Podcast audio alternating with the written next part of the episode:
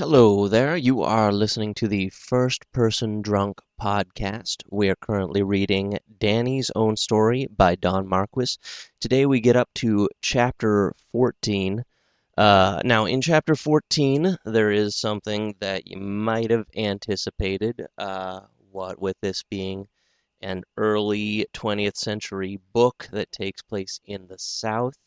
Uh, this is where we get into the uh, racial characterizations that, uh, yeah, were kind of an inevitability. So I hope you will interpret them in the spirit of the original book. Um, if you have any comments, then uh, you are welcome to seek me out, send me an email, let me know one way or the other. I will do my best to not be too ridiculously insensitive. Oh, and of course, the First Person Drunk podcast is brought to you by me, Miles Tabor, the one responsible for the aforementioned sensitivity. Me, Miles Tabor, the public domain, and delicious, delicious whiskey. Any errors or ins- insensitivity is the fault of one of those three things. As I drove into the yard, a bare-headed old nigger with a game leg throwed down an armful of wood he was gathering, and went limping up to the veranda as fast as he could. He opened the door and bawled out, pointing to us before he had it fairly open, "Oh, Marse William! Oh, Miss Lucy! They've brung him home! Dar he!" A little bright, black eyed old lady, like a wren, comes running out of the house, and chirps, "Oh, Bud! Oh, my honey boy! Is he dead?" "I reckon not, Miss Lucy," says Bud, raising himself up on the mattress as she runs up to the wagon, and trying to act like everything was all a joke. She was jest high enough to kiss him over the edge of the wagon box. A worried looking old gentleman come out the door, seen Bud and his mother kissin' each other, and then says to the old nigger man, "George, you old fool, what do yo mean by shouting out like that?" "Marse William," begins George, explaining. "Shut up," says the old gentleman, very quiet. "Take the bay mare and go for Dr. Porter." Then he comes to the wagon and says, "So they got yo, Bud? Yo would go night riding like a rowdy and a thug? Ah, yo much hurt." He said it easy and gentle, more than mad, but Bud he flushed up, pale as he was, and didn't answer his dad direct. He turned to his mother and said, "Miss Lucy, dear, it would 'a' done yo' heart good to see the way them trust warehouses blazed up." And the old lady, smilin' and cryin' both to onct, says, "God bless her brave boy!" But the old gentleman looked mighty serious, and his worry settled into a frown between his eyes, and he turns to me and says, "Yo must pardon us, sir, for neglectin' to thank yo sooner." I told him that would be all right for him not to worry none, and him and me and Mandy, which was the nigger cook, got Bud into the house and into his bed.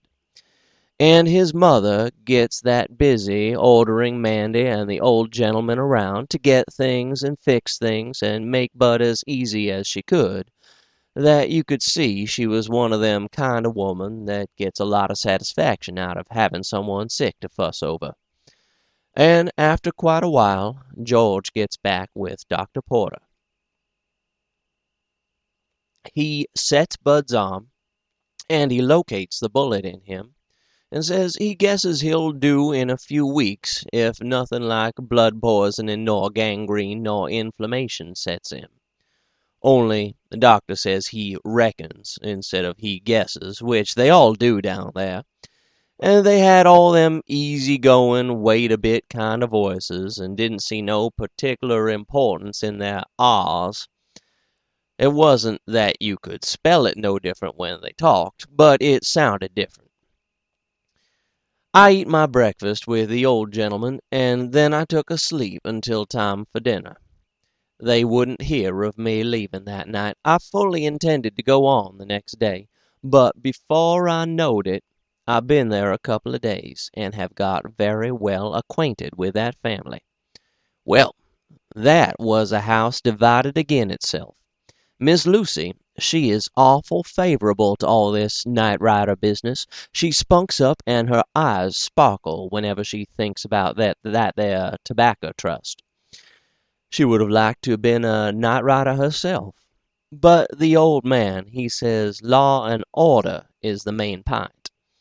What the country needs, he says, ain't burnin' down tobacco warehouses and shootin' your neighbors and lickin' them with switches, for no wrong done never righted another wrong. "But you were in the Ku Klux Klan yourself," says Miss Lucy. Uh, the old man says the Ku Kluxes was workin' for a principle the keep the principle of keepin' the white supremacy on top of the nigger race. For if you let 'em quit work and go around ballotin' and voting, it won't do. It makes 'em biggity. And a biggity nigger is layin' up trouble for himself, because sooner or later he will get to thinkin' he is as good as one of these here Angle Saxtons you are always hearin' so much talk about down South. And if the Angle Saxtons was to stand for that, purty soon they would be sociable equality. And next the whole dern country would be niggerized. Them there Angle Saxtons that come over from Ireland and Scotland and France and the great British Islands and settled up the South just simply couldn't afford to let that happen, he says. And so they Ku Kluxed the niggers to make 'em quit voting.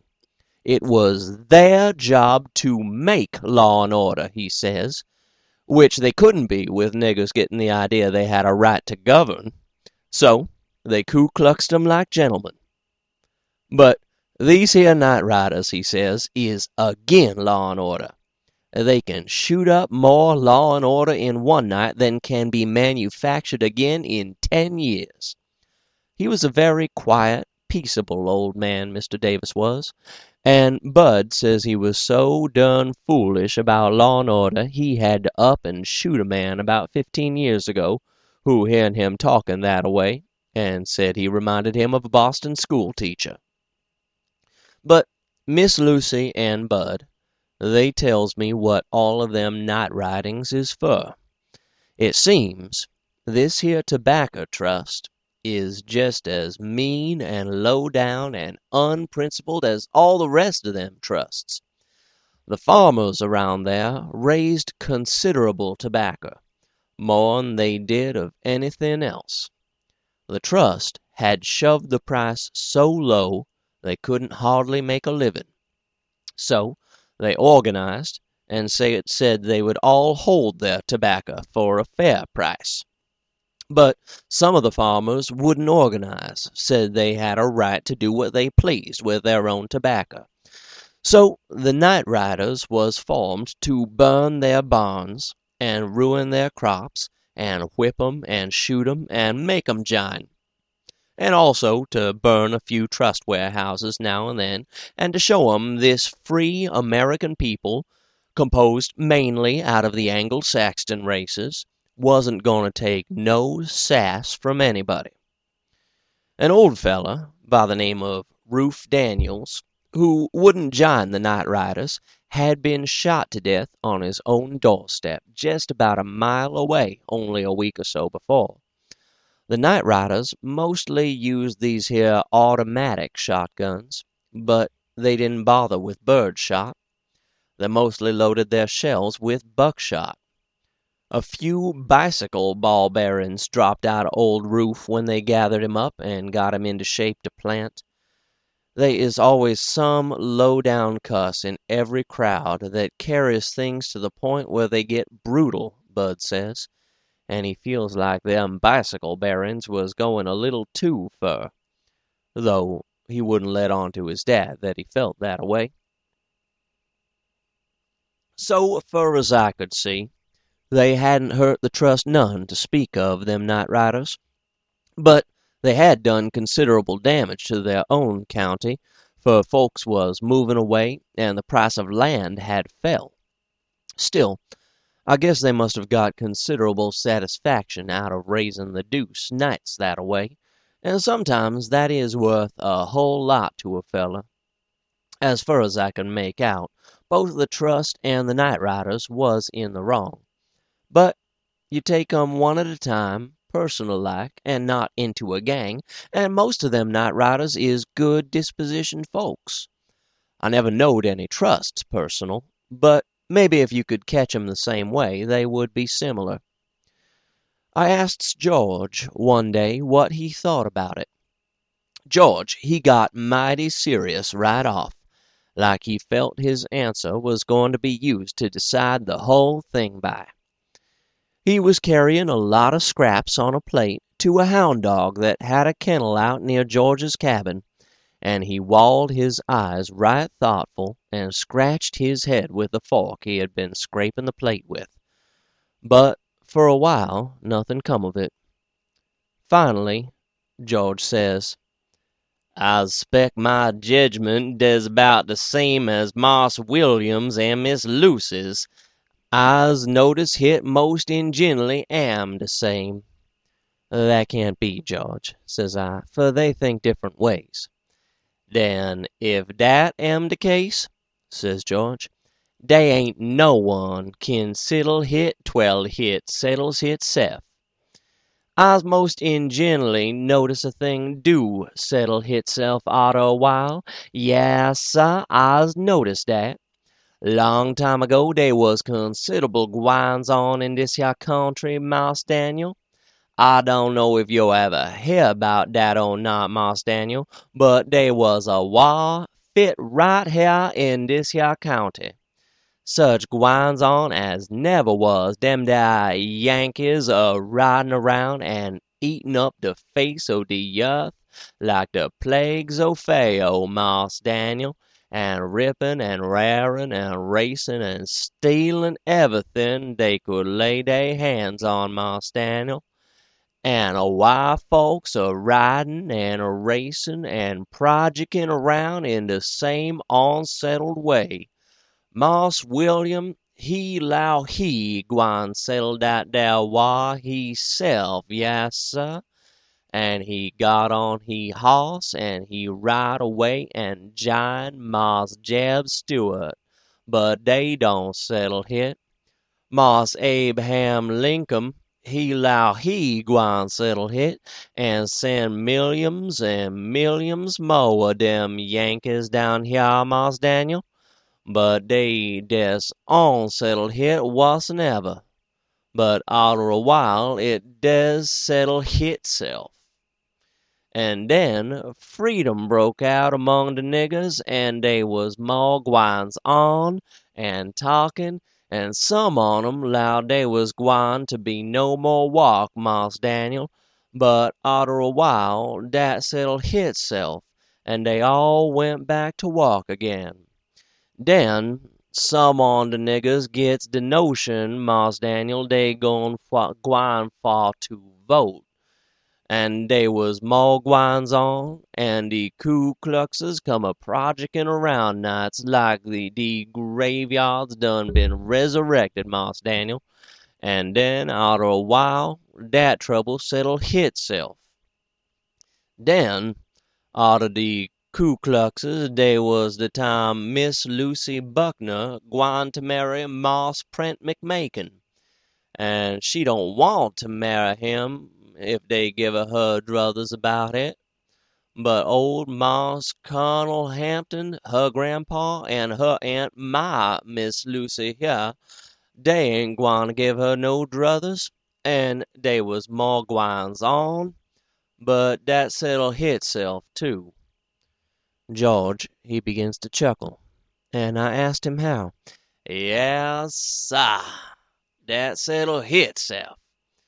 But I spec Miss Lucy Buckner done help some in de settlement, for de day befo' de weddin' was gwine to be, she ups and she runs off wid a Yankee friend of her brother, Colonel Tom Buckner, and I spec Cunnel Tom and Marse Prent McMakin would a settled him if dey ever had a cotched him, dat dar David Armstrong."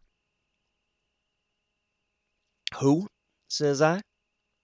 "David Armstrong was his entitlement," says George, "and he been gwine to de same college as Marse Tom Buckner up No'th somewhat. Dat's how come he been visitin' Marse Tom des befo' de weddin'. Trouble done settled hitself dat a way." Well, give me quite a turn to run into the mention of that there David Armstrong again in this part of the country. Here he had been jiltin' Miss Hampton way up in Indiana, and runnin' away with another girl down here in Tennessee. Then it struck me maybe it is jest different parts of the same story I've been hearin' of, and Martha had got her part a little wrong. "George," I says, "what did you say Miss Lucy Buckner's granddad's name was?" "Cunnel Hampton. Des de same as my Miss Lucy befo' she done married Marse William." That made me sure of it. It was the same woman. She had run away with David Armstrong from this here same neighborhood. Then, after he got her up North, he had left her, or her left him. And then she wasn't Miss Buckner no longer, and she was mad and wouldn't call herself Mrs. Armstrong. So she moved away from where anyone was liable to trace her to, and took her mother's maiden name, which was Hampton. "Well," I says, "what ever became of 'em after they run off, George?" But George has told about all he knows. They went North, accordin' to what everybody thinks, he says. Prent McMakin, he follered and hunted, and Colonel Tom Buckner he done the same. For about a year Colonel Tom he was always makin' trips away from there to the North, but whether he ever got any track of his sister and that David Armstrong nobody knowed. Nobody ever asked him. Old Colonel Hampton he grieved and he grieved, and not long after the runaway he up and died. And Tom Buckner he finally sold all he owned in that part of the country and moved further south. George said he didn't rightly know whether it was Alabama or Florida, or it might have been Georgia. I thinks to myself that maybe Mrs. Davis would like to know where her niece is, and that I better tell her about Miss Hampton being in that there little Indiany town, and where it is. And then I thinks to myself I better not butt in, for Miss Hampton has likely got her own reasons for keepin' away from her folks, or else she wouldn't do it. Anyhow, it's none of my affair to bring the subject up to 'em. It looks to me like one of them things George has been gassin' about, one of them things that has settled itself, and it ain't for me to meddle and unsettle it. It set me to thinkin' about Martha, too. Not that I hadn't thought of her lots of times. I had often thought I would write her, but I kept puttin' it off, and purty soon I kind of forgot Martha. I had seen a lot of different girls of all kinds since I had seen Martha, yet whenever I happened to think of Martha, I had always liked her best. Only movin' around the country so much makes it kind of hard to keep thinkin' steady of the same girl. Besides, I had lost that there half of a ring, too. But, knowin' what I did now about Miss Hampton bein' Miss Buckner, or Mrs. Armstrong, and related to these Davises, made me want to get away from there, for that secret made me feel kind of sneakin', like I wasn't being frank and open with 'em. Yet if I had of told 'em I would have felt sneakiner yet for givin' Miss Hampton away. I never got into a mix up that a way betwixt my conscience and my duty but what it made me feel awful uncomfortable. So I guessed I would light out from there. They wasn't never no kinder, better people than them Davises either. They was so pleased with my bringin' Bud home the night he was shot They would have jest naturally give me half of their farm if I'd have asked them fur it. They wanted me to stay there they didn't say for how long, and I guess they didn't give a dern. But I was in a sweat to ketch up with Doctor Kirby again. You have been listening to the First Person Drunk podcast. Today we had Danny's Own Story by Don Marquis, chapter 13. And once again, this is an early 20th century book, takes place in the South. And in my own defense, uh, everything George says is written in dialect, as is everything in the whole book. Uh, and also in my defense, First Person Drunk is brought to you by me, Miles Tabor, by the public domain, and by Delicious Whiskey.